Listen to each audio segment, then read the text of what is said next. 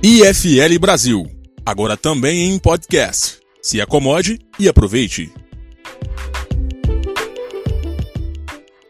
Bom, boa noite, pessoal. Então, para quem não me conhece ainda, meu nome é Thiago Calado, sou, estou presidente do IFL BH nessa gestão de 2021. É, e sejam muito bem-vindos a mais um evento do IFL Brasil. Hoje teremos o prazer de receber o Bernardinho do vôlei, e o tema que a gente vai falar hoje um pouco é um tema que é muito em voga dentro dos EFLs, que é justamente que é justamente liderança. Aqui, né, Bernardinho? É, muito obrigado pela sua presença mais uma vez. Vou passar a palavra para você, é, para suas considerações iniciais, depois a gente dá início ao evento. Obrigado, Bernardinho. Obrigado, pessoal. Bom evento para todo mundo. Bom, obrigado, Thiago. Obrigado a todos aí do EFL, né, todos que estão participando. É um prazer estar com vocês aqui. Eu acho que né, a ideia da estudo de formação de líderes, né? Acho que liderança é um tema tão importante. Se nós falarmos um pouco, né, pensando no nosso país, eu acho que há uma carência de líderes enorme, né? Mas a primeira pergunta que eu deixo no ar aqui para as pessoas é: mas realmente você quer ser um líder? Eu acho que é importante essa pergunta, que as pessoas pensam muitas vezes assim no glamour daquilo que eles imaginam ser o posto ou aquilo que ele pressupõe ser o lugar da liderança. Quando na realidade liderança é responsabilidade, né? liderança é cuidar dos outros, é cobrar dos outros quando as pessoas não querem cobrar, né, de uma certa maneira, né, na função de treinador, me, me deparei muitas vezes, porque todas as pessoas pensam que, né, nós às vezes pensamos que liderança tem a ver com autoridade algum cargo superior, quando tem a ver, não tem nada a ver com isso, tem a ver com a sua capacidade de inspirar, de fazer as coisas acontecerem através do seu time, né, e você cuidando do seu time. A preocupação não é mais com você, é com as pessoas que estão à sua volta. Né? E a pergunta é sempre essa: até que ponto você quer ser um líder que, antes de tudo, é assumir responsabilidade? É para né, completar essa pergunta, eu venho com uma, um pensamento de Michael Jordan, que era um líder do seu time, né? e ele dizia o seguinte na série tão famosa aí, né? quem não viu, assista, porque acho que é uma série muito interessante que vai além do basquete, faz formação de times, fala de liderança, nos seus momentos de crise ou não. E ele diz o seguinte: para você ganhar, para você vencer, para você conquistar algo, isso exige um preço, cobra um preço de você. Liderar também. Né? Mas eu nunca cobrei de alguém ou exigi de alguém algo que eu não estivesse disposto a fazer.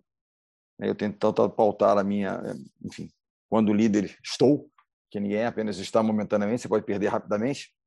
E uma última pensamento, é, até para homenagear um pouco Colin Powell, secretário de Estado americano, general, um grande líder, que ele dizia o seguinte: quando as pessoas deixam de vir a você, seus colaboradores, os seus, enfim, as pessoas que estão à sua volta, é a demonstração que você está perdendo a sua capacidade de liderar.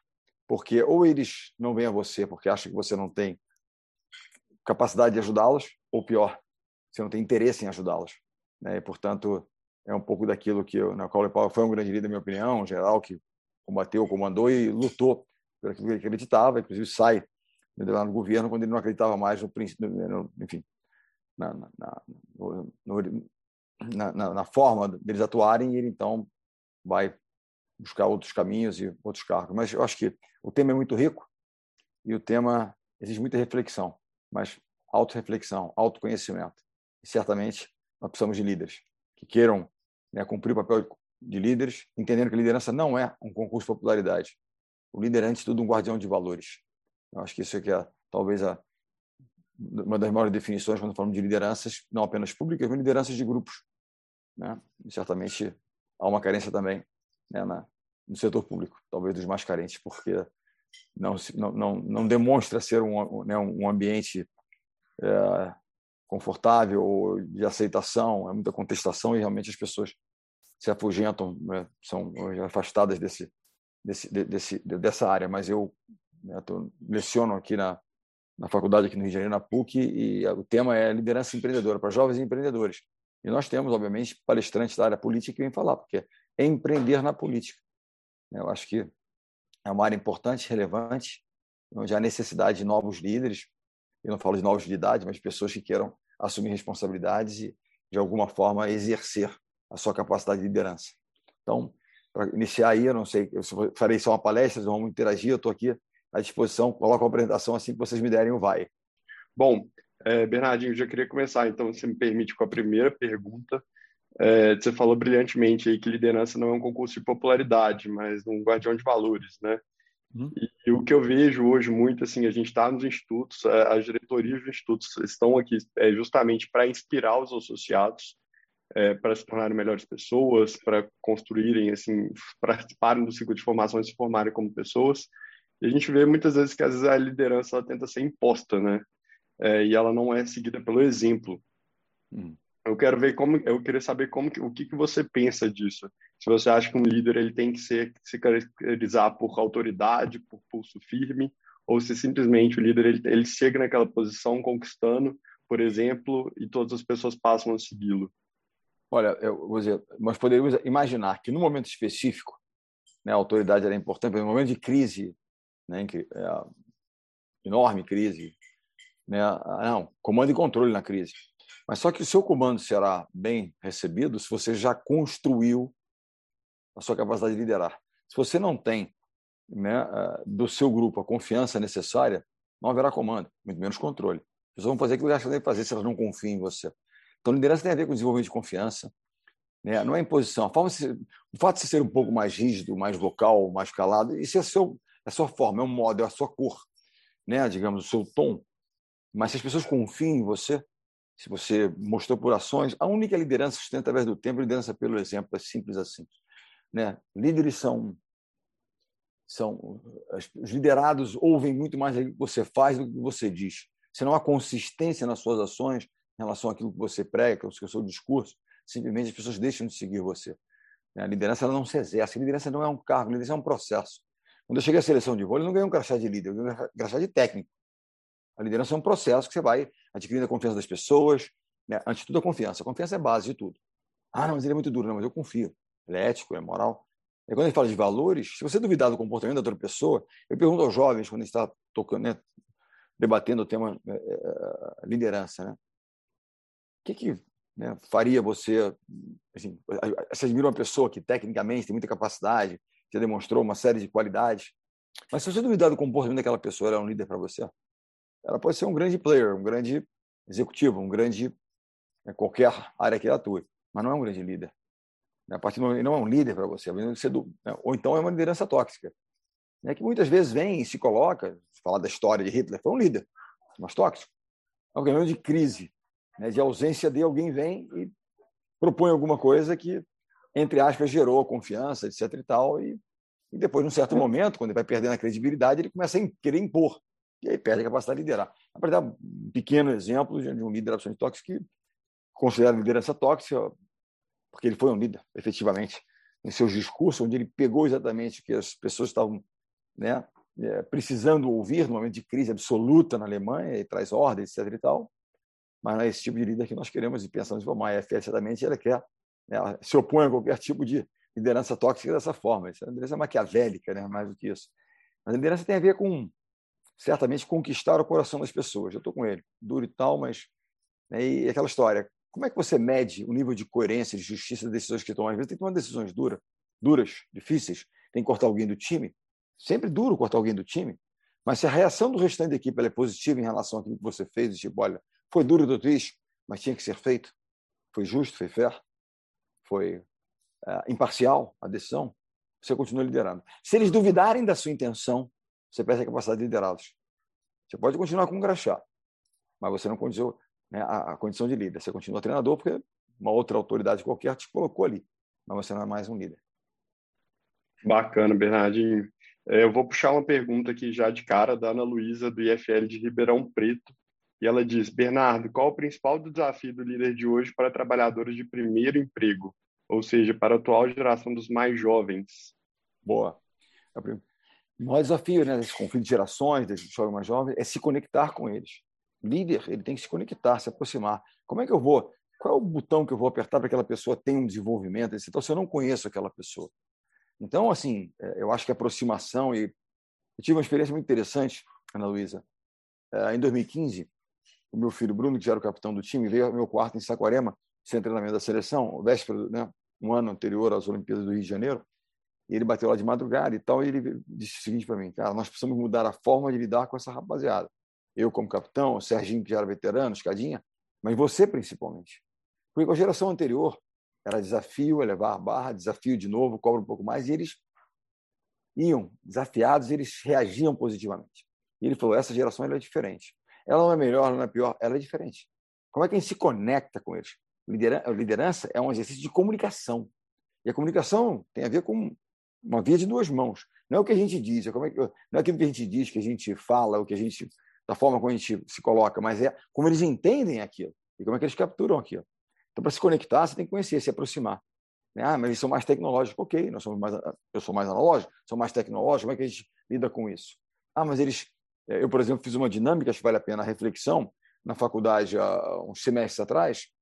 Eu estou lá uns cinco semestres, seis semestres, então, cinco semestres, uma dinâmica, onde eu perguntei aos jovens, jovens de 19 a 21 anos, na graduação, eu falei, você tem que fazer um pitch para mim. É interessante exercitar o pitch, né? Mas você quer saber do IFL, você vem faz um pitch, o que é o IFL, e você você suscitar em mim o interesse, porque eu quero apoiar o IFL. Você, em um minuto, você, é, é o famoso pitch do elevador, né? Você me encontrou, cara, esse Bernardinho é um cara bacana, igual dele aqui, vai que ele se interessa no nosso projeto, vem nos apoiar. Rapidamente você tem que chamar minha atenção. Então, o pitch tem a ver com isso, trazer, né, fazer, vender seu projeto, ou se vender, no sentido, olha, e o pitch era esse, eu sou o treinador de um time que quer jogar comigo, eu sou o CEO de uma grande empresa, você vem, quer vir trabalhar comigo. Qual é o seu ponto forte, qual é o seu ponto fraco? Eram 35 alunos, pontos fortes foram diversos sou criativo, trabalho bem em equipe, aqui, aquele. Pontos fracos foram só dois. Primeiro, eu não sou disciplinado. Então, quando a gente fala de processo, quando a gente fala assim, ah, um, um, não, se a gente amarra demais em processo, eles tendem a não, prazo, mas, mas, tem que ter, tem que também trabalhar isso, mas entender que é de uma forma diferente que era no passado. Falaram da questão da disciplina, porque era uma coisa que, mas tem que ser, é, mas eles ao assumirem eu diria, você tem que treinar a disciplina, porque para você conquistar qualquer coisa, disciplina tem a ver com rigidez, tem que saber, tem a ver com aquilo que tem que ser feito, em detrimento daquilo que você gostaria de fazer naquele momento, né? Então essa, ah, eu não quero treinar, mas eu tenho que treinar, porque senão eu tenho um campeonato. Eu tenho, eu tenho prova, eu tenho que estudar, mas eu não quero estudar. Disciplina é você estudar, você criar o hábito né, de fazer aquilo que tem que ser feito. Lembrando sempre que a vida não vai, não vai nos dar aquilo que a gente deseja, mas sim o que a gente merece. Faz por. E o segundo ponto que eles tocaram, e foi unânime, disciplina. Primeiro, segundo, resiliência lidam muito mal com as frustrações, os nãos. Imaginando que a vida será sempre colorida, não vai ser, a vida não vai ser sempre justa. E os nãos vão acontecer. Como a gente lida com eles? Você aprende e volta mais forte, resiliência? Ou você desiste rapidamente? E desistem muito rapidamente.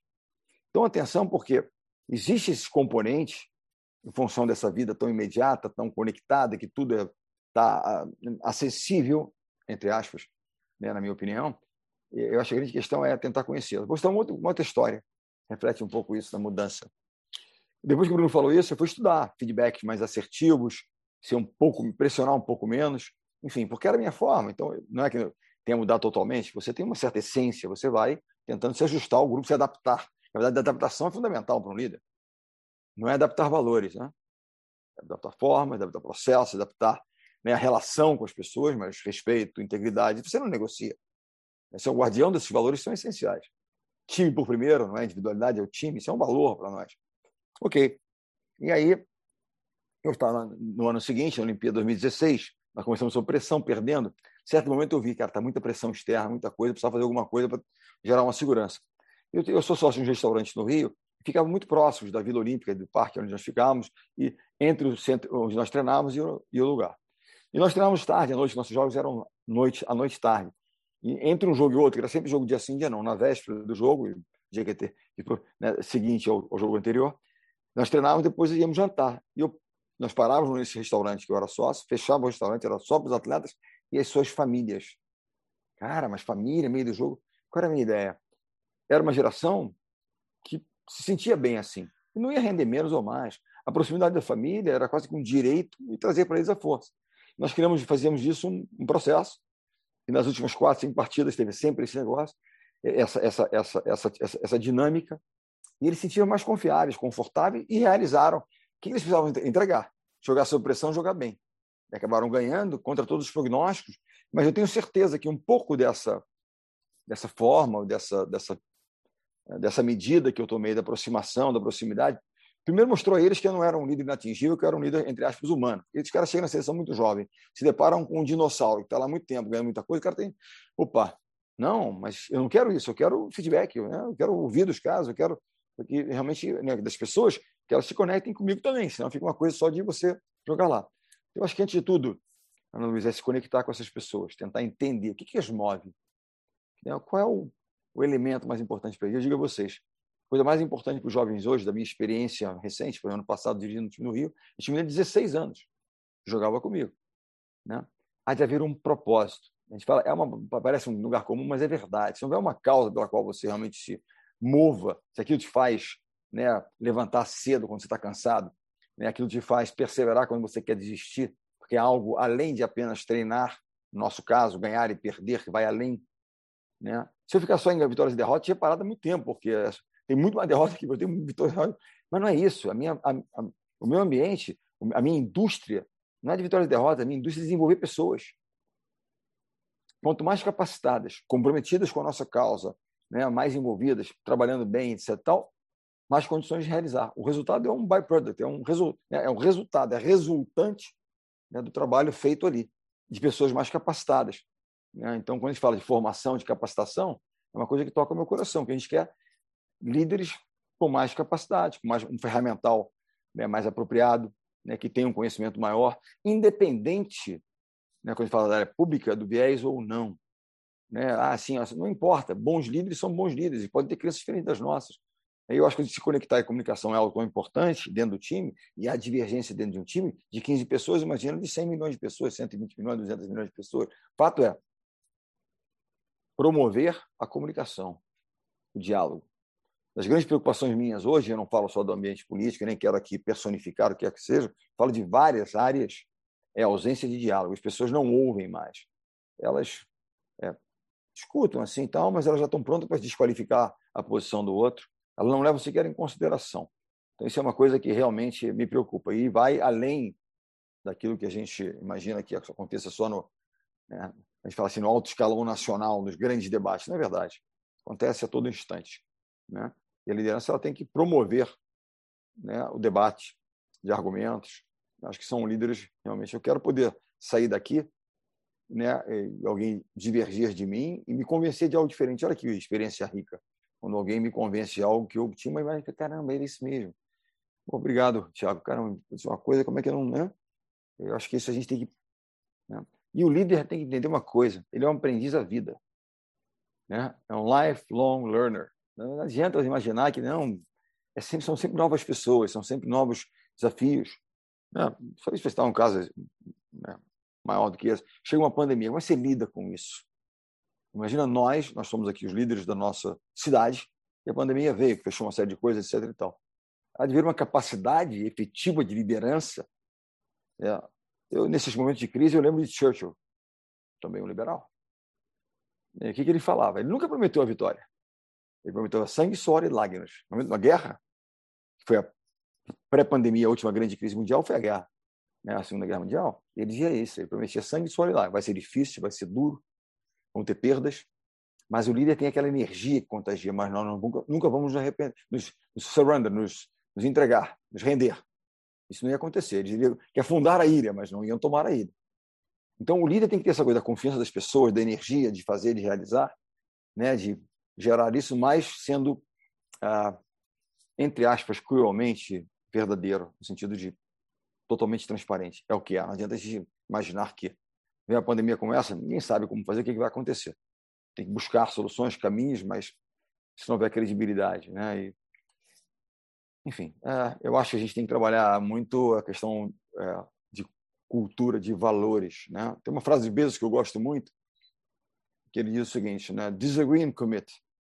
Se nós estamos aqui discutindo o futuro do EFL BH ou do EFL Brasil, e nós vamos ter discordâncias, um pensa que é mais por aqui, o outro mais por ali, não, vamos gamificar? Não, não vamos gamificar. Cada um tem a sua posição, não é verdade? Vamos ouvir, vamos respeitar que vença o melhor argumento, não a senioridade.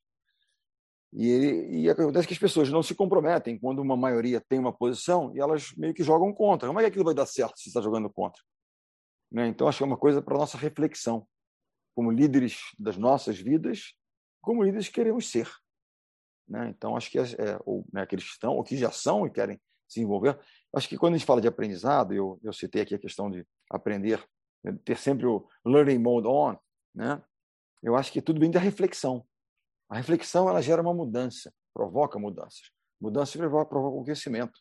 E crescimento gera satisfação. O único elemento que gera satisfação é a nossa percepção, nós estamos crescendo, evoluindo. Quando a gente fica estagnado, já não aprende mais. E para isso, há de haver humildade. Humildade é a mãe de todas as virtudes. Nos faz entender que nós não somos, nós apenas estamos. Dois, humildade nos faz aprender de verdade. Porque se eu não sou humilde, eu não preciso sei tudo. Não preciso de ninguém. Eu sei. Eu determino. Não aprendo mais. E não há argumentação, porque eu sou o cara. Né? Então, acho que a humildade tem que ser exercitada. Né? Existe um livro que eu gosto muito, do Ryan Holiday, estou lendo um outro livro dele chamado A Vida dos Estoicos. Eu vou fazer uma, um resumir no Instagram sobre a vida dos estoicos, mas enfim, também é dele com outro Stephen Halson. Mas ele, é, é, ele, o, livro, o outro livro dele é o Ego é o inimigo, Ego is the enemy, né? O ego é o seu inimigo. E eu tive a oportunidade de estar um dia em Brasília com o mandatário novo, fui para lá, conhecer um pouco mais como é que funciona. Tive algumas vezes, obviamente, como treinador, mas lá eu fui como um apoiador de, alguns, de algumas pessoas que eu gosto muito, alguns inclusive de Belo Horizonte, como Thiago Mitrô, uma pessoa que eu admiro e gosto demais, Lucas também, enfim, gosto mais da turma, e estive lá com eles. E eu falei, aquilo ali é uma máquina de moer gente, Brasília. E uma máquina de inflar egos, de uma maneira... Olha que no esporte também tem muito isso, né? Muita televisão, muita festa, etc. Tal, mas ali realmente é algo fora de propósito, é, é outro mundo. E qual é o grande vilão na construção do verdadeiro time? Egos, vaidades, sem controle. Inviabiliza a formação do verdadeiro time. Quando o cara que acha que o nome que está atrás aqui é mais importante que o nome que está aqui. Quando joga pelo Brasil, aqui está o Brasil e aqui está Bernardinho, né? É, Tiago, está Carol, está aqui o nome aqui. Quando o cara começa a achar que isso aqui é mais importante que isso aqui, nós estamos realmente é, no caminho da, da derrota. Seja ela que derrota for, mas certamente não vamos ganhar dessa maneira. Né? Então, eu realmente acredito nisso. Mas é uma coisa que tem que ser exercitada, tem que ser cobrada, porque nós somos humanos. Somos humanos. Né? E, e eu digo, na área pública, a tal da mosca azul, esportes, artes também tem muito. Mas olha, pouca experiência que eu tenho de convivência, a área pública talvez seja das áreas mais perigosas nesse aspecto. Portanto, é que você tenha, né, se você enveredar para esse lado, que você tenha amigos leais e fiéis que digam a verdade para você quando tiver que ser dita. Né? Dizer, olha, não é por aí. Né? Isso é, afasta da sua essência quando... O ego, né, no Ego's Enemy, tem várias histórias, entre as quais, é como grandes líderes e grandes generais, etc., tal, como eles se perderam, tiveram derrotas acachapantes em função do seu ego que ele não queria vencer, ele queria esmagar, queria mostrar e fazer acontecer, e acaba se perdendo nisso. E eu acho que a gente vê isso acontecendo demais. Né? Mas eu falei uma coisa em Guardião de Valores, para completar essa, essa, essa fase que vocês seguirem aí. Foi muito importante. Eu fiz uma palestra uma vez, aqui no IME, no Rio de Janeiro, no Instituto da Engenharia, era para empresas júniores, né? jovem de várias faculdades, entre quais o IME estava contemplado, estava lá na sede deles, e eram, não sei, centenas, várias, várias centenas de jovens, interessantíssimos, inteligentes, bacanas. Em certo momento eu comecei a falar dos valores, etc. Tal. E aí, alguns mais empolgados, era uma época pré-eleitoral, oh, Bernardinho, você tem que concorrer, você tal, tal, tal. Primeira coisa que eu disse, isso que eu fui processado por uma coisa que eu disse num encontro da Endeavor, eu acho, você nada a ver com nada. Eu disse o seguinte, que as pessoas também cobraram uma participação pública minha. Eu disse, olha, a primeira coisa é a seguinte, quem quer que chegue lá, e que sereja, essa pessoa não precisa de torcedores, né? Quem precisa de torcedor é um time de futebol, de vôlei, precisa de jogadores. Que cada um daqueles que o elegeu faça a sua parte, né? Que vai lá e vai para a quadra jogar com eles, digamos assim, entendeu? E eu fui processado pelo tribunal que eu estava antecipando a minha candidatura, que nunca aconteceu. Tipo, pagar advogados, trabalho, enfim, coisa dessa natureza é a loucura que nós estamos. Ou seja, é um ambiente pouco friendly e que não quer outsiders de maneira nenhuma, né? Mas enfim, e aí é, é, eu falei do, de, dessa, dessa questão porque eu estava na, na, palestra lá no INE. E aí a garotada começou, começou, ah, tá, tá você devia ir, devia ir. Eu falei, ah, deixa eu fazer uma coisa para vocês. Eu falei, olha, precisa fazer, a parte de vocês. Sabe aqui no Rio, eu sou do Rio de Janeiro. O Rio de Janeiro, carioca, aquele jeitão, tal, é trabalhador, esse papo de que trabalha no trabalho é papo furado. Trabalho e tal, mas tem umas, algumas coisas que são meio, ele, né, essa coisa do jeitinho brasileiro no Rio, ela é bastante forte. Né? E as leis elas pegam relativamente aqui no Rio, mas tem uma lei no Rio de Janeiro que pegou melhor do que qualquer outro lugar do Brasil. Nós somos os líderes no cumprimento dessa lei, que é a lei seca.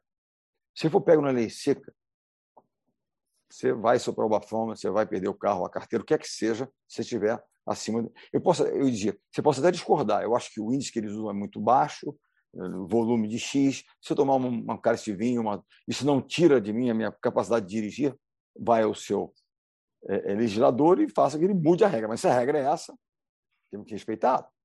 Não é verdade? E aí eu perguntei a eles: né, vocês se lamentam da corrupção? Vocês se lamentam das diversas transgressões dos nossos líderes? Eu acho legítimo, ok. Mas a minha pergunta é: quantos de vocês baixou o aplicativo para ver onde é que tem a lei seca? Quantos, de vocês têm carros? Aí metade levantou, um terço não importa. E quantos de vocês baixou o aplicativo para ver onde está a lei seca? E aí ficaram todos assim, tá vendo? Te falei? Vai, tá, tá você. Pequenas transgressões. Nós, seres humanos, mais jovens ou mais velhos, não importa, tendemos a justificar as nossas pequenas transgressões. Poxa, foi só 15 minutos em fila dupla. Poxa, foi só aqui, não, sabe disso, eu fiz aqui bolema assim, estava tudo certo, mas faltava uma assinatura do tabelião, eu forjei aqui, está tudo bem, não vou prejudicar ninguém. Aqueles que, para nossa percepção, fazem grandes transgressões, na, capacidade, na percepção deles, na justificativa deles, era pequena. Tinham 100 bilhões, só desviaram um. Não foi uma grande transgressão. Quer dizer, eles arrumam uma justificativa para, né, para as transgressões, como nós tendemos a. Né? Então, eu parti da conexão com os jovens até valores. Estou falando de jovens também, que não justifiquem suas transgressões. Trabalhem, se eles não acreditam naquilo, vamos mudar. Através de quê? Dos nossos legisladores. Eu acho que é né, o corpo legislativo é das áreas mais importantes. Para a gente possa realmente mudar alguma coisa, tem que passar por ali. Né? Por leis mais modernas, por desburocratização, por mais liberdade, passa pelas leis. Não são decretos aqui, nem, assim, não é, nem ao judiciário que vai decidir. Né? Um pouco desses rumos, acho que muito mais o legislativo tem essa relevância na construção de um projeto diferente de país. Então, vou sair do IFL Ribeirão Preto e vou agora para o IFL Curitiba. O Fernando Polinarski mandou a seguinte pergunta. É, sei que nessa palestra nosso olhar é para o indivíduo na posição de líder, mas minha pergunta é: como podemos nos comportar de maneira eficaz como um liderado? Boa pergunta. Eu acho que para você ser um bom líder, você tem que ter sido um bom liderado. Né? Primeiro, que acredita né, é, na questão do time, de um propósito, de algo que alguém que você confia, que você admira, está propondo como sendo um caminho, debatendo, tentando criar um pacto. Eu digo sempre isso, que né, as estratégias elas são quase que um pacto. Eu acredito, nós vamos juntos aqui. Né? Ah, não, você se... É claro, quando alguém rompe o pacto, aquilo me incomoda muito. Se nós pactuamos alguma coisa, peraí, vamos seguir aqui. Né? Esses são os nossos princípios, se nós decidimos juntos. Então, eu acho que a grande questão é essa. Primeiro, é, o fato de você ser liderado não te exime de responsabilidade, né? Assim, não, você é com o líder. Ele, fez, ele, ele falou, ele mandou, eu fiz. Isso não é ser liderado, isso é ser subserviente. Um bom liderado ele tem que ter a capacidade e o respeito do líder para que ele possa dar o seu feedback, né, é, contestar eventualmente, argumentar né, com, com, com, com, o seu líder. E um bom líder é aquele que abre realmente a via de comunicação. Né? Eu até, muitas vezes, eu, eu me questiono sobre a Constituição de Brasília, porque ele afastou, afastou de tal forma os nossos pseudo-líderes, que alguns são, outros não, da população que você não tem um feedback. Feedback é uma. Estão numa ilha da fantasia lá e as pessoas estão aqui vivendo o seu dia a dia. Né? Mas eu acho que a atribuição né, do liderado como participante. E... Que, gente, o, que, que o líder quer? Né? Se eu sou o líder do IFL Brasil, eu quero que todos se sintam donos do projeto, participem e assumam responsabilidade. Né? Eu quero criar esse pacto aqui. A partir do momento que alguém não se sente dono, eu fiz o meu. Eu odeio quando o cara, sabe aquela pessoa que joga e fala assim: olha, deu errado, nós perdemos. Ah, mas eu fiz o meu. Não adianta, se nós não fizermos o nosso, não adianta. Nós não vamos ganhar. Como time, como instituição. Né? O Brasil vive um pouco disso. Né? Não, mas eu fiz o meu. Mas o Brasil perdeu. Então não adiantou nada. Porque você não influenciou, não impactou. E como liderado, né? você é liderado, mas ao mesmo tempo você lidera. Mas quando você é um bom liderado, que você faz e tal, pessoas começam a olhar para você. E você, sem saber, começa a liderar outras pessoas que têm você como referência. A liderança não é só aquela liderança que realmente está lá, tem outras lideranças que vão se formando ali dentro. Dentro da sala de aula, tinha professores que nos inspiraram, certo? Aquele cara é incrível, nos mobilizou, ele é um líder para nós. Mas você não tinha algum colega, eventualmente, alguma colega que você tinha que se admirar, que tive, você via como referência? Ela era, de certa maneira, uma líder para vocês, para nós. Né? Embora não fosse a líder, no sentido talvez da instituição como um todo maior, mas ela ali dentro, no pequeno grupo, ela era uma, uma líder. Então, acho que né, eu acho que bons liderados, no processo de liderança, de, de, de a, primeiro agir de forma correta, sempre falando dos princípios fundamentais, mas mais do que isso, contribuindo efetivamente para o projeto como um todo, se vendo relevante também é a atribuição do líder, né, fazer com que as pessoas se sintam relevantes no, no processo. O que, motiva as pessoas a fazer o que elas fazem? As teorias modernas falam de quê? Senso de pertencimento. Se eu realmente me sinto pertencente de alguma coisa, isso me motiva, estou junto. É, uh, valorização da sua atribuição. Porra, cara, sou valorizado aqui. Reconhecem né, o meu papel aqui dentro. Motivo, um ambiente seguro, segurança, seja segurança institucional, seja segurança né, dos princípios. Aqui as pessoas, é duro, tem cobrança, mas há, há um senso de justiça. Né, de, então, ok. Mas eu tenho duas, dois pilares fundamentais de motivação. Primeiro, paixão. Cara, um líder sem paixão não é um líder. Assim, vai faltar alguma coisa. Tem paixão, tem um propósito, coisa que move. O cara tem aquilo ali, ele vai, vem de novo, vai de novo. Segundo, necessidade. Pessoas fazem o que fazem por necessidade ou paixão, ou misto das duas coisas. Essa é a essência da motivação. E eu falei aqui de liderança, mas eu quero falar de uma coisa que é um pouco de Jim Collins, um pouco não, é Jim Collins na veia, eu adoro né, o professor Jim Collins, ele tem vários livros, entre os quais, um deles que eu mais gosto, From Good to Great, que é Empresas Feitas para Durar. O que a gente quer? Construir uma instituição, seja que natureza for, um time, uma empresa, um instituto, o país, o país é uma instituição, o maior que existe aqui, né? Então, o que a gente quer construir? Uma instituição que de boa se torne excepcional, from good to great. Que nós tenhamos em todos os parâmetros de avaliação grandes desempenhos. Né? Ok. Se eu tenho uma, uma empresa, eu quero que os meus colaboradores sejam satisfeitos, felizes, produtivos, é uma das avaliações, assim como os nossos clientes. E que a empresa né, gere lucros, e a gente possa reinvestir, fazer. Então, você tem que avaliar isso tudo. Aí você vê que até que ponto nós estamos na nossa concepção, batendo o mercado, sendo né, um benchmark lá e tal. Então, ele estuda empresas. E ele fala que algumas coisas em comum, as empresas que passaram de good to great, de boas para grandes, excepcionais, por essa consistência na entrega de resultados, uma das características é a presença do que ele chama de um líder nível 5. Leadership Level 5. O que é um líder nível 5? Duas características essenciais. Primeiro, uma energia, uma capacidade de realização. Se a gente para e pensa nos grandes líderes hoje na área empresarial, esses caras, por exemplo, por que eles estão aí trabalhando, tentando, fazendo? Passa no, Jorge Paulo Leman, por exemplo. Não precisa fazer mais nada, podia jogar o tênisinho dele, fazer, não é verdade?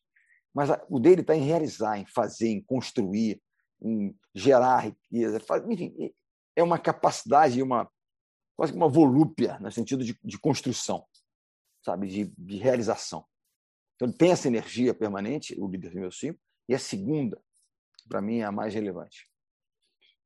Ele tem a humildade de entender que jamais ele é maior que instituição. E muitos perdem. Em empresas que os líderes passam a ser pessoas tão públicas estão maior que a instituição, em algum momento a instituição vai perder. E ele fala do, da teoria da janela do espelho. Quando há uma vitória, um êxito, uma conquista, você olha pela janela. Se não fosse pelo meu time do IFL, eu não teria conquistado isso. Cara, que caras incríveis, que pessoas incríveis, que meninas sensacionais. Tal, tal. Quando há uma derrota, um percalço, uma dificuldade, ele olha para o espelho. Eu estava na reunião com uma empresa e aí eles vieram falar de uma pessoa que eles talvez quisessem demitir, que estava muito tempo, estava desmotivado e tal. Eu falei, você já olharam para o espelho? Vocês deram feedback para o cara? Até que ponto foi assim, assim, assim? Ele pode ter e tem as razões dele. Até que ponto vocês não têm né, algum tipo de responsabilidade, entre aspas, culpa, nesse processo. O grande líder ele olha, antes de tudo, no momento de crise, para o espelho. De modo geral, o que a gente vê é que são líderes que têm dificuldade, bom, alguém gerou isso. A equipe né, não, fiz, não fizeram o que eu mandei, ninguém manda em ninguém. Se a pessoa não estiver seduzida positivamente, convencida, né, engajada naquilo que foi proposto, esquece, vai fazer, se virar as costas, vai fazer o que ele acha que é melhor fazer. Né? Ele, e na hora da vitória, ele olha para o espelho, porque quer todos os louros da vitória. Então, eu conheci um treinador que, numa derrota, depois das grandes partidas internacionais, teve uma coletiva de imprensa. Depois de uma derrota, ele botou o time para justificar a derrota e ele saiu. Na derrota, ninguém vai, vai eu sozinho. E toma pancada da imprensa, faz parte do processo. Na vitória, aí leva a rapaziada para falar, vai pensando o que você tem que fazer. Eles são os protagonistas. Outro livro que eu gosto muito, uma pessoa, é o Joko, Joko, ele Extreme Ownership. Assuma a responsabilidade. essa é do, é do líder realmente. Então, eu volto à primeira pergunta. Vocês querem realmente ser líderes? Tem pouco de glamour nessa história, hein? Tem muita responsabilidade. Com certeza, Bernardinho. Vou voltar aqui para Belo Horizonte agora. O Felipe Viana, que é associado aqui do IFE de Belo Horizonte, mandou a seguinte pergunta. É, Bernardinho, você acredita que as empresas que adot... É, você acredita em empresas que adotaram home office em tempos de pandemia? É possível conseguir manter uma cultura forte e formar lideranças nesse contexto de home office?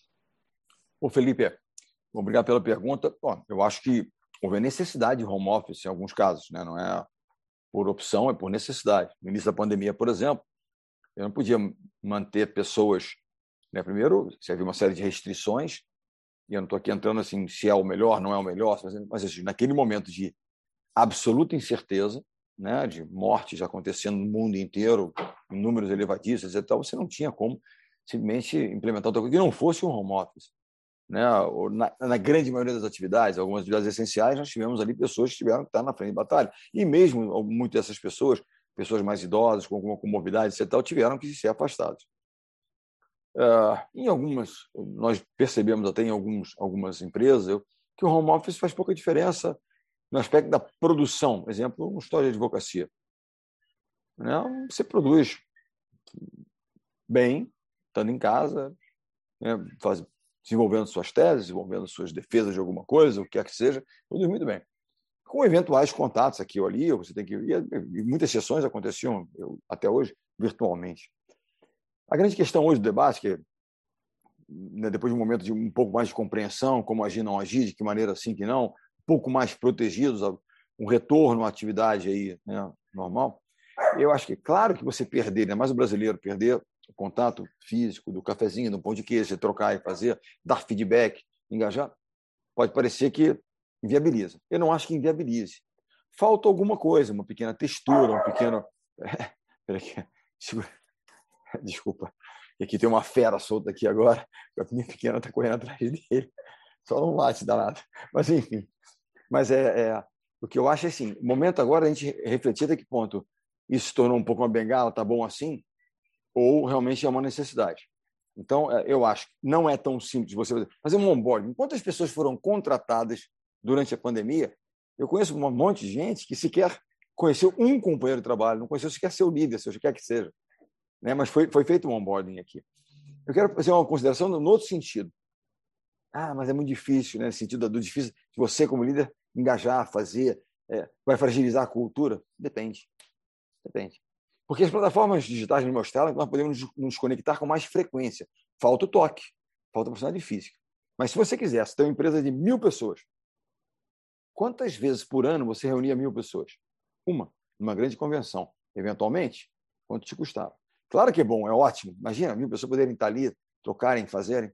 Hoje, se eu quiser diariamente me conectar com mil pessoas, dez minutos pela manhã eu vou passar a mensagem, mensagem do dia para vocês refletirem. Eu me reúno com todos né, os, os, afiliados do IFL do Brasil inteiro, todos os dias, se eu quiser. Então, se eu tenho uma questão de mais proximidade, eu, todo dia eu posso falar com aquela pessoa. Vou um exemplo para você. Aqui no, nos restaurantes aqui no Rio, a gente tinha dez casas, temos nove, mas estamos ampliando. Fechamos por outras questões, não pela pandemia. E aí é, eu promovi quando as portas são fechadas, nós passamos a fazer só delivery, e não era a nossa especialidade, tivemos que adaptar rapidamente a questão das plataformas de entrega, ok. E toda semana, líderes das lojas, gerentes e líderes de área das lojas se reuniam. Eu promovia a reunião semanal. Passar mensagens, trocar experiência, compartilhar dificuldades e soluções que estavam encontrando. E comecei a perceber que os líderes começaram a fazer informalmente, diariamente, começaram a se conectar né, via uma plataforma digital como essa que nós estamos. E a minha pergunta é: quantas vezes aqueles gerentes de loja se encontravam por ano? Uma, duas no máximo. Porque um estava preocupado com a operação lá, outro com a operação aqui. Então você pergunta: ah, cultura. Eu acho que nós temos que nos adaptar a uma nova realidade. Não acho que o home office veio para ficar totalmente, mas parcialmente. Eu acho que a questão da, da, da presença da tecnologia nas nossas conexões, ela veio absolutamente para ficar. Eu acho que a presença tal, eu, e acho que obviamente o dia a dia você está ali, ela tipo, talvez faça com que o processo né, de fortalecimento, manutenção, né, o verdadeiro né, é, impregnação positiva da cultura seja menos complexa. Mas eu não acho que seja impossível né, via conexão digital. Primeira coisa é o seguinte: quando você tem uma conexão né, como essa, a primeira coisa vai lá, a pessoa desliga a câmera. Não, não, é câmera ligada. Todo mundo aqui, participando, fazendo. Né? Como é que eu vou avaliar que eu estou falando está sendo bem aceito ou não se eu não, se eu não vir cabeças fazendo assim ou assim? Né? É avaliação, é o índice de balanceamento de cabeça, o IBC. Balançou, ok, está ali parado, dormindo, está legal não. Então vamos mudar o tema aqui, vamos mudar a direção do nosso papo. É, acho que sim, Felipe, não, não é simples, mas não pode ser um alho e para. Ah, não, uma cultura se desfez. Por quê? Desculpa, olha para o espelho. O que poderia ter feito diferente? Né? É, é óbvio que a pandemia trouxe uma série de questões emocionais nas pessoas. Eu nunca tinha me deparado tanto com questões emocionais, e nós vimos isso nas Olimpíadas também. Então, há uma série de consequências que nós nem conhecemos muito ainda. Pessoas foram impactadas de formas mais diversas. Né? Isso nos traz uma outra preocupação, uma outra atribuição do líder, que não é apenas extrair os melhores resultados das pessoas, de respeito uma empresa, aos resultados econômicos, né, financeiros, mas é da preocupação com as pessoas. Até que ponto realmente elas estão. Porque o líder é aquele que cobra e cuida. Líderes são como pais, mães exigentes. Eu detecto um talento em você, Felipe, quero extrair o melhor de você. Eu cobro, mas eu cuido. Eu gero as condições, as duas condições. É isso que a gente tem que fazer é, permanentemente. Eu volto a dizer, não acho que vai ser 100% né, digital a nossa relação na área de trabalho, de forma alguma. As coisas estão voltando e vão voltar, e as pessoas querem estar. É mais do que apenas a cultura, as pessoas querem estar, querem compartilhar, mas também tem a oportunidade da flexibilização, de estar, produzir bem, que se certas tarefas provavelmente se produz melhor em casa. Claro, tendo a condição de ter um canto na sua casa, não assim com uma ferinha solta aqui dentro, não consigo promover muito. Mas, mas né, é uma possibilidade, uma opção, não uma obrigatoriedade. Eu acho que nada substitui o convívio efetivo. Né? Você tem aqui um convívio. Vai fazer um happy hour aqui, a gente pode né, eh, digamos, é, fazer um happy hour digital. Até para, né, estamos aqui com a galera, estamos sorrindo, brindando, né, ok, vai acontecer, mas não substitui aquele ambiente juntos, todos ali, né, não substitui. E isso é o você perguntar qual é o, um dos principais é, rituais de, de, cultura da seleção de vôlei. Quando a gente está em treinamento em Saquarema, que é distante, né, toda quarta-feira à noite tem um churrasco. Churrasco não é a carne, não é a cervejinha que eles podem tomar na quarta-feira, é o get together, né? é a troca, é o pessoal mais ali, é assuntos diversos que não tem a ver apenas com, com vôlei e tal, que, que naquele momento é um ritual de cultura. Assim como as empresas têm seus rituais de cultura diversos, esse é um dos principais. Dos principais. E ela tem a ver com estar juntos, né? fisicamente juntos. Perfeito, Bernardinho. Nós vamos lá agora para o IFL Recife. Opa. E o Guilherme Cavalcante, acho que ele está querendo te apertar um pouco aqui, Bernardinho. Vamos ver. Ele pergunta, é, Bernardinho, lembra de um tempo recente em que, após uma derrota na seleção de futebol em uma Copa do Mundo, a imprensa chegou a aventar a possibilidade de seu nome para treinar a seleção de futebol. Uhum. O mesmo acontece na política, onde seu nome chegou a ser aventado para o governo do Rio de Janeiro e até para a presidência da República. Aí, nesse contexto, ele faz duas perguntas. A primeira pergunta: Existe uma escassez de líderes no Brasil ao ponto de precisarmos demandar de uma liderança que saia da sua área de atuação e vá contribuir em outra área? E emendando a segunda pergunta, você acha que daria certo e chegou a considerar a possibilidade de aceitar esses desafios? Eu vou dizer, com toda sinceridade, eu considerei, não, não, se presidente da República nunca considerei. Isso é para mim, assim, eu tenho a humildade suficiente para entender que eu não sou uma pessoa preparada para isso, né? Eu acho que a gente tem que Aí as perguntas, as pessoas vêm a mim, mas cara, os nossos presidentes, ser menos capaz que eles? Eu não estou dizendo que eu seja menos ou mais. Também acho que eles não sejam. Então, até aí, isso não é nenhum grande elogio para mim. O fato é, a questão de você, é tanta carência em migrar de cá para lá, eu acho que líderes são líderes. Líderes são formadores de times. Se eu considerei o governo do Rio, eu considerei. Até que eu, você, você faz seus questionamentos, eu, internamente, nunca né, debatendo, discutindo com pessoas próximas a mim, tutores, mentores mentor, mentorias de né, sempre duas mãos, né, uma via de duas mãos, trocando, né, debatendo e falando sobre o argumento, porque eu, eu talvez não seja, certamente eu não sou o melhor gestor público, nunca geri nada publicamente, geri uma série de outras coisas, mas não, não né, uma instituição pública, Estado. Mas eu teria, na minha opinião, a capacidade de formar uma grande equipe. E fundamentalmente o que o líder faz é isso. Eu não seria o secretário de Fazenda, eu não seria o secretário de Desenvolvimento, eu teria os melhores nas suas posições. O melhor treinador, ele, obrigatoriamente, ele foi o melhor jogador que eu quero. Eu fui reserva. Era um jogador esforçado quando muito. Uma geração brilhante geração de prata, de jogadores excepcionais. Eu era longe de ser excepcional. Né? Eu era nota 5 perto dos caras que eram nota 10. 5 eu estou me passando de ano, porque eu me passei. Fato é, né? É, mas eu acho que eu teria a capacidade de formar grandes times. É, e, no caso do futebol, eu não sou um treinador, eu sou um dos 200 milhões que acha que entende de futebol. Né? Mas o fato é que eu tenho capacidade de trabalhar em equipe. Que eu poderia ser o que eu chamo na Inglaterra chama de manager. Eu ter um cara especialista em treinamento, um cara especialista. Já viu o futebol americano? Quantos treinadores são? Quantos coaches são? Quantos coaches são? Você tem um manager, você tem um head coach aqui. Que ele, que ele faz? Ele fundamentalmente ele lidera um grupo de pessoas que são tecnicamente os mais capazes nas suas áreas de atuação. Essa, não. como é que eu viabilizo a execução né, e a melhor performance dessa orquestra? É como um maestro. O maestro não é o melhor, provavelmente, em nenhum instrumento, mas ele é o maestro. E aí ele faz com que o cara do triângulo, ao cara do violino, do piano, toquem a melhor sinfonia. Essa é a essência do, do time. E essa é a essência da liderança. E a liderança é interessante. Né? O líder, ele olha para o seu time maestro, ele está olhando para cá. Ele só olha para a plateia na hora de agradecer e apresentar a sua orquestra. A preocupação dele é com o time, com a execução do time. Ele não está olhando para quem está aplaudindo ou quem está vaiando, quem está de alguma forma lá. É o seu time que ele se preocupa. Então eu disse até mesmo de futebol, me perguntaram, me chamaram, clubes grandes me chamaram agora. Sempre há uma crise. Eu falo, primeira, primeira coisa é o seguinte: o programa está errado. Qualquer crise é que muda tudo. Tem uma consistência. Eu, por exemplo, a gente fala de né, uma das coisas que me incomoda é a reeleição, porque você começa a pensar em reeleição e não apenas em fazer o que tem que ser feito. Né? E o que tem que ser feito muitas vezes não vai te garantir a reeleição, mas você tem que a reeleição. Eu não estou falando de agora, estou falando de tudo, tá? Reeleger, inclusive no clube que você é sócio, reeleger no, como síndico do seu prédio, não estou aqui personificando, de forma alguma personificando, não tenho essa ideia nem pretensão aqui.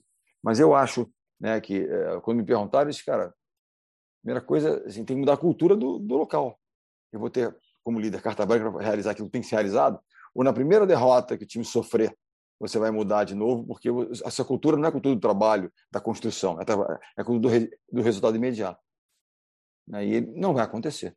Alguém vai entrar na instituição chamada Brasil, vai transformar a educação do Brasil 100% em quatro anos? Fala para mim. É um processo. Agora, existe uma coisa na liderança, é um livro muito interessante chamado O Legado.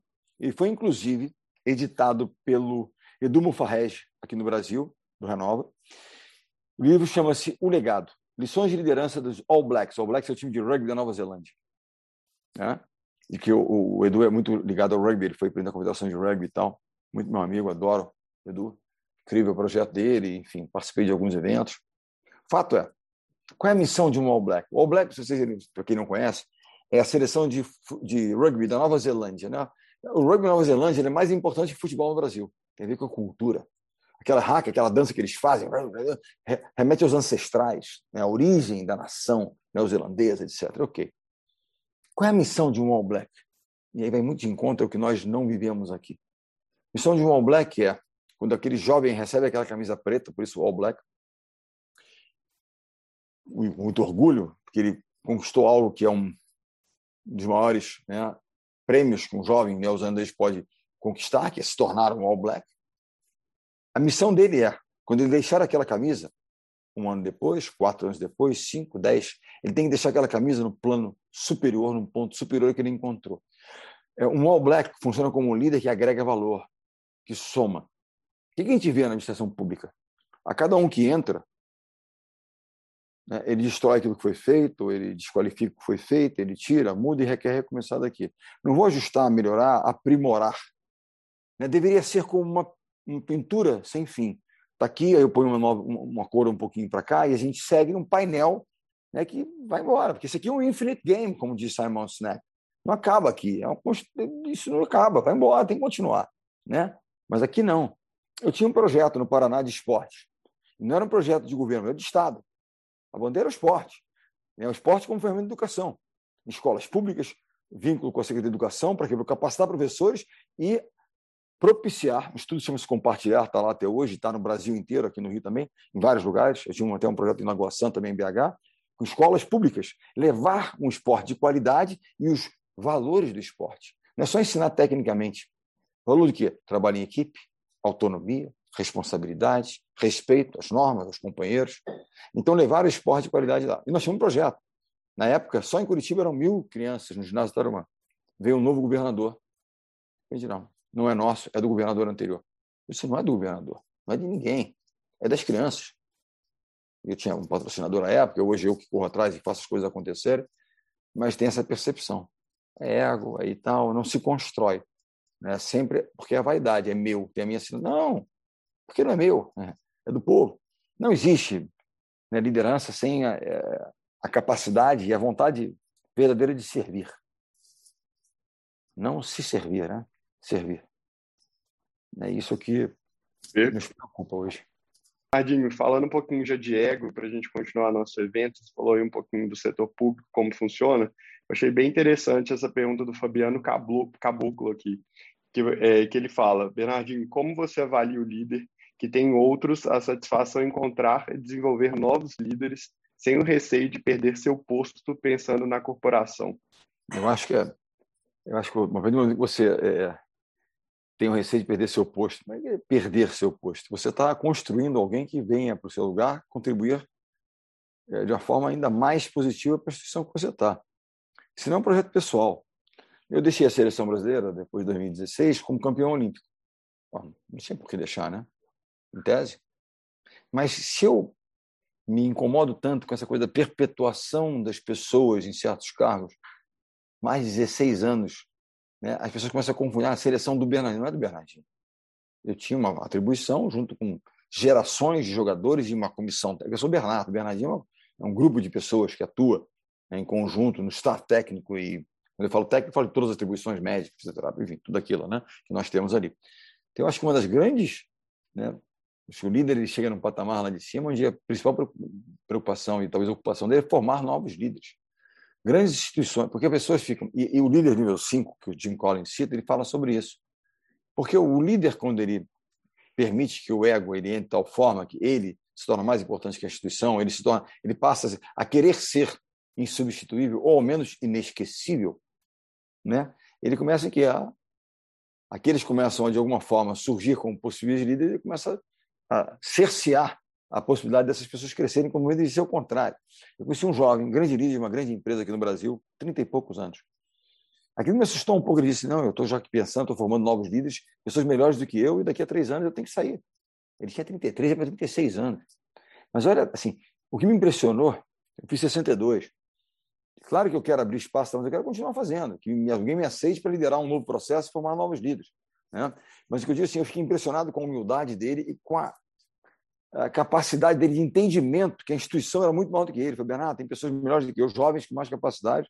Quero passar um pouco da experiência, da vivência, as crises que eu vivi, como é que é, não é, para que eles possam realmente, ao sentir mais capacidade, que eu possa abrir espaço para que eles venham. Então, eu acho que é, essa é missão de líder. Grandes líderes né, se preocupam na formação de novos líderes, permanentemente né? porque você não vai perpetuar. Participe de uma outra empresa, de um programa de formação de líderes. Empresa cresce muito. Se nós tivermos novos líderes surgindo, esquece. Nós não teremos êxito no futuro. Então, há de haver né, a preparação, a capacitação de líderes para que possam assumir responsabilidade. Eu acho que isso é, é fundamental. Fundamental e é, é atribuição do líder. Um grande líder, ele pensa, ele obviamente não permite que o ego esteja no caminho e fala, não, não, eu, é meu. Não é meu não é nosso, não é, é, é instituição, é de todos. Né? Então, é de todos literalmente, não é o de aquele de todos que é de ninguém. Isso que eu falo, faça a sua parte. Né? Aqui, não, é público. Aí brigar é de ninguém. Então, né? eu sou a favor da privatização, mas de tudo. Mas que eles se beneficiem, que eventualmente a gente tenha mecanismos de proteção, como tem, que aliás pessoas né, atacam o liberalismo, falando dessa questão da, né, da violência capitalista e tal, quando esquecem que foi proposta de liberais a questão de redes de proteção para pessoas menos favorecidas.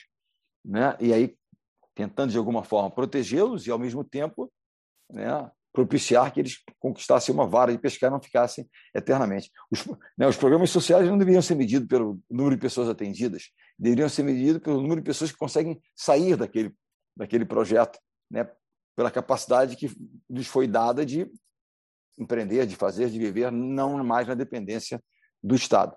Né? Mas parece que ficam querendo não tirar, inchar os números e, com isso, entre aspas, trazer aquilo como uma conquista. Né? Eu beneficiei tanto. Claro que eu vou beneficiar quem, quem precisa efetivamente. Mas o grande êxito seria você diminuir o tamanho desses, desse, dessa, dessa comunidade, desse grupo de pessoas que necessita desse apoio. Né? Eu acho que isso é que é o. Então, me a, a, a avaliação está equivocada, na minha opinião, como êxito de programas. Bacana, Bernardinho. Eu queria puxar uma pergunta agora do Ellison Cavalieri, que está muito ligado nessa parte, puxando um gancho na, na formação de lideranças, que você falou um pouquinho. E ele pergunta: o líder já nasce com o gênio da liderança ou qualquer ser humano normal pode se tornar um grande líder por meio de treinamento e desenvolvimento? Eu acho que qualquer, pessoa pode se tornar um líder. É claro que uma pessoa pode nascer com mais aptidões. Eu digo para você o seguinte: quando a gente vem ao planeta Terra, a gente chega com um kit pessoal. Tem que certas características são nossas, para o DNA, por tal, a ciência explica. Ah, eu sou um pouco mais comunicativo, ah, meu pai era mais assim, meu avô, tal, então vem assim. Não, eu tenho um pouquinho de jeito para esporte, outro tem para as artes, outro tem para vendas, outro tem para exatas, outro tem para letras. Você tem que, você pode desenvolver. Agora, quando você para e pensa, pense em líderes que você admire. O seu comportamento ético moral é uma opção sua, são escolhas. Se isso é uma premissa para um grande líder, você tem toda a condição de ser. Ah, não, mas eu não sou bom em oratória e tal. Treine a sua oratória. Você pode não se tornar Churchill no seu discurso, mas você vai ter uma boa capacidade de oratória. Né? Pense em qualquer outra qualidade de um líder que você admire. Veja se não é ou treinável, ou desenvolvível em você. Acho que nada, mas é aquela história. Eu quero ser um líder, eu quero transformar, eu quero ajudar. A partir desse pressuposto, você vai desenvolver aquilo que são as suas ah, não, mas eu sou muito introvertido. Dizem que introvertidos são os melhores líderes. Por quê? Porque sabem ouvir as pessoas. E a principal característica de líder é saber ouvir as pessoas. Mesmo quando elas não dizem, tem que ouvir dos, dos gestos, dos movimentos, como elas se sentem, como elas estão. É o líder que não ouve, e por isso que eu falo de Brasília, está muito distante, porque as pessoas passaram a não ouvir. Estão desconectadas, estão lá. E vão fazendo, e acham, aí vem através de pesquisa, aquele, mas não veem. Né? Não, não vivem, não, não contracenam, não interagem efetivamente com as pessoas. Né? Então, eu não estou aqui também para personificar, mas é uma coisa que eu admiro muito no Zema. Então, o tempo inteiro, pega avião aqui normal, sai para cá, sai para lá, um cidadão normal. Porque é um cidadão normal, né? com suas qualidades, com eventuais defeitos que tem, mas eu falo assim, quero essa postura dele como líder. Tá? Não estou aqui para julgar e fazer ou para jogar confete, mas eu gosto dessa postura. De um cara que vai e faz, ok. Eventualmente vai criticá-lo, é do jogo. Né? Ou você acha que ninguém. Eu perdi uma medalha, porque é, é, é coisa interessante, né? Nós agora vimos aí um pequeno parênteses, né? mas faz sentido aqui. É, a seleção feminina de vôlei ganhou uma medalha de prata agora na Olimpíada. Foi muito bacana, as pessoas pô, adoraram e tal. Mas vocês lembram quando nós ganhamos a medalha de prata em Pequim, em Londres? Nós não ganhamos a prata, nós perdemos o ouro. Porque os resultados que nós entregávamos eram tão, tão grandes na época que menos que o ouro era frustração. E aí críticas. Né? Você não é lado pessoal, então, aqui, oh, você devia ter feito isso. Pô, desculpa, realmente não, não pensei. Eu pensei aqui na rua, falei, pô, desculpa. Minha esposa fala, tá desculpa, porque uma pessoa fez uma consideração, achei educada, eu falei, oh, desculpa, também vou, vou pensar que vou, tal, e tá tudo certo. Qual o problema de pedir desculpa? Pessoa que ela está sentindo, ela, ela apostou toda a confiança dela na gente, a gente perde a final olímpica. Que desastre, a medalha de prata olímpica. Então, se a gente fosse medalha de prata né, em todos os, né, os índices que nós deveríamos ter, um pouco melhor, seria muito bom, né? mas a gente não tem medalha nenhuma, a gente nem participa da Olimpíada, se for pensar em algumas situações nossas. Mas eu acho é, que é, eu acho que é treinável. E eu, você perguntar como é que você recruta né, alguém? Primeiro, passando pela condição básica né, uh, das questões éticas, né, de valores essenciais, é vontade. Vontade, paixão. Será o cara, o cara quer realmente fazer. Ele quer liderar aquela comunidade, ele quer liderar, ele se dedica. Como é que você escolhe um capitão? Como é que eu escolho um capitão? Ele não é o melhor jogador, eventualmente pode até casar de ser o melhor jogador, mas é aquele que olha para o lado, que vem reivindica pelo grupo. Então, se você tem um pouco desse espírito e você quer fazer isso, você pode desenvolver as características de um líder. Eu quero crer que isso é absolutamente provável, é naquilo que eu acredito. Né? O carisma tem a ver com a sua mensagem, como você. Né? Ah, aquele cara é carismático. Por quê? porque tem uma mensagem que te toca, porque ele fala de uma forma interessante, ele gera o carisma na pessoa. não é verdade? Então, é, se você tem uma mensagem forte, seu propósito, aquilo que você quer, e você né, cria uma forma bacana de comunicar as pessoas, né, se a gente fala de carisma, que também é treinável. Né? Eu li um livro a respeito, achei muito interessante. Eu imaginava que fosse uma coisa meio que um dom divino, né? Não é nada disso, nada disso. Vamos lá, vamos continuar aqui. Eu achei uma pergunta bastante interessante, Bernardinho. Acho que você deve ter refletido bastante sobre isso. E a pergunta é do Edvar Correia. E ele diz: O atleta e empresário Joel Jota, seu amigo, Sim. sempre diz que o sucesso é treinável. É para você, Bernardinho, que entende a liderança como um processo contínuo, o que seria um líder de sucesso? Um líder de sucesso é aquele que realmente impacta positivamente a vida das pessoas à sua volta. Como é que você vai medir o sucesso de um líder? Né? Lá, pelo um índice qualquer econômico que tenha melhorado, até que ponto isso aí afetou positivamente? Até que ponto, por exemplo, ao ser um líder, né, um gestor público, eu, eu favoreço o florescimento da atividade econômica, dos empreendedores, a liberdade das pessoas fazerem, e isso impacta positivamente a vida de uma cadeia de pessoas que estão envolvidas nisso aí. Então, através das suas ações, através dos seus atos, seus exemplos, ele realmente fazer impactar a vida positivamente das pessoas. Não tem a ver com as suas conquistas, mas sim com o êxito dos, dos seus liderados. Você é medido. Isso, para mim, é uma liderança de sucesso. E como diz meu amigo Joel Jota, né, a gente troca muita coisa, eu vou participar da dinâmica dele agora no início de novembro. Eu acho que tudo nessa vida é treinável.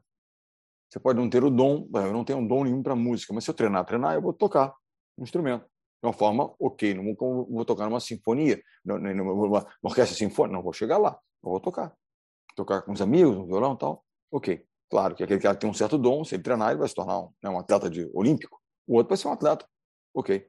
Mas todo o resto é treinável. E a coisa mais importante, que para nós é um valor, né, nós temos, eu estabeleci quando eu cheguei na seleção masculina, já com alguma experiência, como uma empresa, com uma cultura. Os três pilares fundamentais são, primeiro, integridade. Ninguém vai enganar ninguém. Estabelecer um ambiente de confiança, transparência, respeito, é integridade no comportamento ético e moral. Né? Então, ok, é a base. Segundo, time por primeiro. Eu quero um grande jogador, mas ele já para o time. Já para o time. E nós tivemos a experiência lá atrás dividir os prêmios individuais. E aquilo se tornou um modus operandi. Eu propus a divisão de prêmio individual, porque os prêmios eram muito altos individuais em 2002. E aquilo acabou se tornando a nossa forma. Nossa, até hoje, 2002, 2021, 19 anos depois, continua assim. Porque é a valorização. Como é que eu vou então, o cara que ganhou o prêmio individual fica com 50%, o restante do time ganha 50%. Por quê? Eles propiciaram a minha grande performance. Porque isso é um jogo coletivo. Não joga sozinho. Ser é um bom levantador, o atacante não vai fazer. Então, acreditava nisso. Time. Fazer acontecer. Com mérito, obviamente, responsabilidade, mas é contribuir para o seu time. E o terceiro é treinamento extremo. Ou seja, tudo da vida é, depende do trabalho, dedicação, de esforço. Na vida você vive dois, dois tipos de dor. Né? E o Edvar deve ter ouvido já Joel usar coisas que nós trocamos muitas vezes, que eu dizia para ele. Ou você escolhe a dor da disciplina ou a dor do arrependimento. A disciplina tem a ver com você fazer o que tem que ser feito, do suor, do sacrifício, da dor. Né?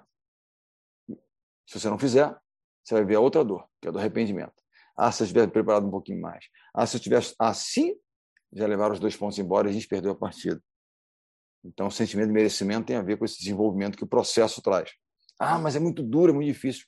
É o processo. Outra coisa de liderança, só para até enriquecer um pouquinho do tema, né, uma das coisas mais difíceis, né, primeiro líder, eu, eu tenho dificuldade muitas vezes de dizer não, eu vou assumindo coisas em excesso, eu até ponho no meu Instagram, na Bernardinho Oficial, muitas reflexões, eu até botei sobre vários sims, até que ponto dizer sim ou não. O Joel tem uma, um pensamento muito bom sobre isso, né? que o sim é óbvio, todo o resto é não, aí você vai, porque senão você fica... Eu me pego muitas vezes ali. Mas tem que tomar decisões difíceis. Você tem que cortar alguém, você tem que não convocar alguém, enfim, isso acontece, a liderança é, do, é da atribuição da liderança. Porque, se você perguntar, um líder realmente seja né, um líder, que tem as características de líder, você pode ser o líder da empresa, nós estamos aqui debatendo a estratégia para o IFL.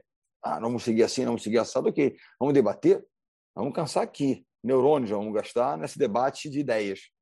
Mas a partir do momento que você tem que tomar uma decisão a respeito de uma pessoa que impacte a vida dela, vai tocar aqui, ó, no coração. E aí é que é duro demais. Decisão, não, puxa vida, mas né, a Carol achou que tinha que ir por aqui, o Thiago também, legal. A gente debate, faz, argumenta, vamos por aqui. Ninguém sai ferido, porra. Agora, cortar alguém a véspera da Olimpíada, é pior que demitir alguém, que a seleção só tem uma, ele não tem outro lugar para trabalhar. Acabou o sonho dele, da família dele. E você é o responsável por aquilo. Você é o responsável por aquilo. Durma com essa. Eu não tenho o que fazer. Bernardinho, tem muitas perguntas aqui, igual eu falei, mas eu vou para a última pergunta aqui, que é a pergunta do Augusto Freitas, e ele diz: é, independente de determinada situação, adaptação é uma condição essencial para o sucesso de um líder. Isso também está relacionado à resiliência. Vamos lá, cara, Augusto, ótima pergunta. Eu acho que a adaptação hoje em dia é uma ferramenta sem qual você não, não consegue liderar nada. E, quando a gente fala liderar, e de uma empresa, ela subsistir, de um time, né, a capacidade de adaptação ao novo mercado, a novos, novos consumidores, novos colaboradores. Falamos aqui no início, não sei se foi o Fernando, Felipe, o Guilherme, quem me perguntou sobre a questão das novas gerações. Como é que eu me adapto? Sem transgredir em valores essenciais. Me adequar, uma nova forma de fazer, uma nova forma de, de encarar coisas. Acho que isso é, é muito importante. Então, eu diria o seguinte: é, na vida, a gente para e olha o seguinte: o que te faz entrar no jogo é o seu QI. Eu sou do chefe, eu sou aqui do IFR, quero contratar um canal de tecnologia. Porra, aí o Gustavo é fera tecnologia, ele é muito bom naquilo. Vou trazer ele para cá, para a gente poder ter uma plataforma melhor, etc. Tal, mas desenvolver a plataforma aqui para a gente. Vai gamificar todos os nossos eventos e tal, trazer o Gustavo para cá. Ele entrou por causa do QI, capacidade técnica dele. Ele é bom naquilo que ele faz. Né? O que te faz, te mantém no jogo, você tem êxito no jogo, é o care, é o consciente emocional. Ou seja, você tem capacidade de liderar, você tem capacidade de trabalhar bem em equipe, você se comunica bem, você é um cara disciplinado, aquilo ali vai te dando consistência, você ganha o jogo. Mas o que faz ganhar o campeonato, ou seja, o longo prazo, é de Darwin, né? é a capacidade de adaptação. Não são os mais fortes que existem, mas aqueles que se adaptam rapidamente às condições que são criadas, que surgem, quer que seja. Então, eu acho que a capacidade de adaptação é muito importante. E adaptação tem a ver com isso. Como é que a gente lida com as derrotas, com os percalços. O que eu, a minha experiência mais recente com a nova geração é que eles têm muita dificuldade de lidar com dificuldades. Se adaptam mal, se adequam mal, eles, né, as frustrações. Né? E a vida é assim. Tem um pequeno livro do Almirante Mark Raven que vale a pena ser lido, que é o Arrume a Sua Cama. O Mark Raven foi um cara incrível, é um cara incrível, não está mais na Seals, mas é. E ele fala é, que há uma, os instrutores puniam injustamente, muitas vezes, os seus recrutas. Exatamente isso que eles queriam mostrar, que a vida não vai ser sempre justa, era treinar a resiliência. Ah, você vai desistir? Só por causa disso? E volta, e volta. Então, acho que há uma coisa assim que é muito importante, a capacidade de adaptar. E, tem, é, nunca se perde totalmente quando se aprende. Ou não deu certo esse projeto. Mas você viu por que não deu certo, entendeu? Porque assumiu responsabilidade, você parte de um ponto melhor, com mais conhecimento para realizar. Né? Então, mas tem que ter humildade de reconhecer, não adianta para fora. Se você não reconhecer e não assumir responsabilidade, você nunca vai entender as verdadeiras razões pela qual, pelas quais aquele projeto não deu certo, pelas quais você perdeu aquela partida, pelas quais você não foi eleito. Ah, não, mas os. Eu ouvi isso de um, de um, de um vereador, um candidato a vereador aqui no Rio, um cara muito bacana. Não, não, mas é, houve uma, uma abstenção muito grande. Como quem diz, a culpa é da abstenção. Mas por que, que as pessoas não foram votar? Porque você não despertou nelas o interesse delas saírem de casa. Se há abstenção, é porque há desinteresse, ou não. Se houver grande interesse, não vai, vai todo mundo votar. Eu ouvi isso e disse, você me desculpe, mas você está errado. Esse cara, não, eu vou votar naquele. Porra, Tiago, cara, vou eleger aquele cara, eu vou sair de casa e vou levar gente comigo para votar nele. Não, porra, nada a ver. Ninguém aqui tocou aqui, não, ficar em casa. Aí o cara não está interessado. Mas pelo que gera interesse, isso serve para tudo. Né? A pessoa vai, vai, vai fazer. Então, eu acho que essa questão de se adaptar, de aprender com as derrotas era fundamental. Se adaptar. Como é que eu posso dirigir uma seleção de jovens de 19, 20 anos quando eu dirigi com a mesma forma que eu dirigi mulheres lá atrás, que hoje tem 45, 43 homens. É diferente, são 20 anos. O que me impressiona me, me, hoje não é a mudança de gerações, é a velocidade com que elas acontecem. Parece que as gerações, as suas designações, têm prazo de validade cada vez menor, né? Vai mudando a letra do X, Y, Z, das, das gerações. Os baby boomers lá atrás, os milênios, foram mais longevos um pouco. Mas a única certeza que as mudanças vão continuar acontecendo. E a nossa capacidade de se adaptar às nossas mudanças são essenciais, fundamentais. Eu dou aulas na faculdade aqui no Rio. Você praticamente paga para dar aula, né? Mas eu não quero nunca perder essa, essa possibilidade de dar aula, de estar conectado com esse mais jovem, porque é um aprendizado permanente. É a forma de eu me adaptar ao novo mundo, à nova linguagem, etc. E também de trocar experiências, né? de eventualmente argumentar de uma forma diferente, trazer algumas experiências para que eles possam refletir. Né? Porque também, muitas vezes, muitos jovens juntos, imaginando o quê? É, os jovens, muitas vezes, são mais facilmente ludibriados pela armadilha do sucesso pelos ego, pelo ego alimentado, porque o, o veterano já passou por crises. Quando ele achou que ele estava no topo, ele tomou um tombo lá de cima, ele tomou alguns tombos. O jovem, às vezes, não tomou ainda. E às vezes toma decisões tão equivocadas por imaginar que não ter humildade suficiente para entender que não é aí que a, né, que a banda toca vai ter que fazer de uma forma diferente.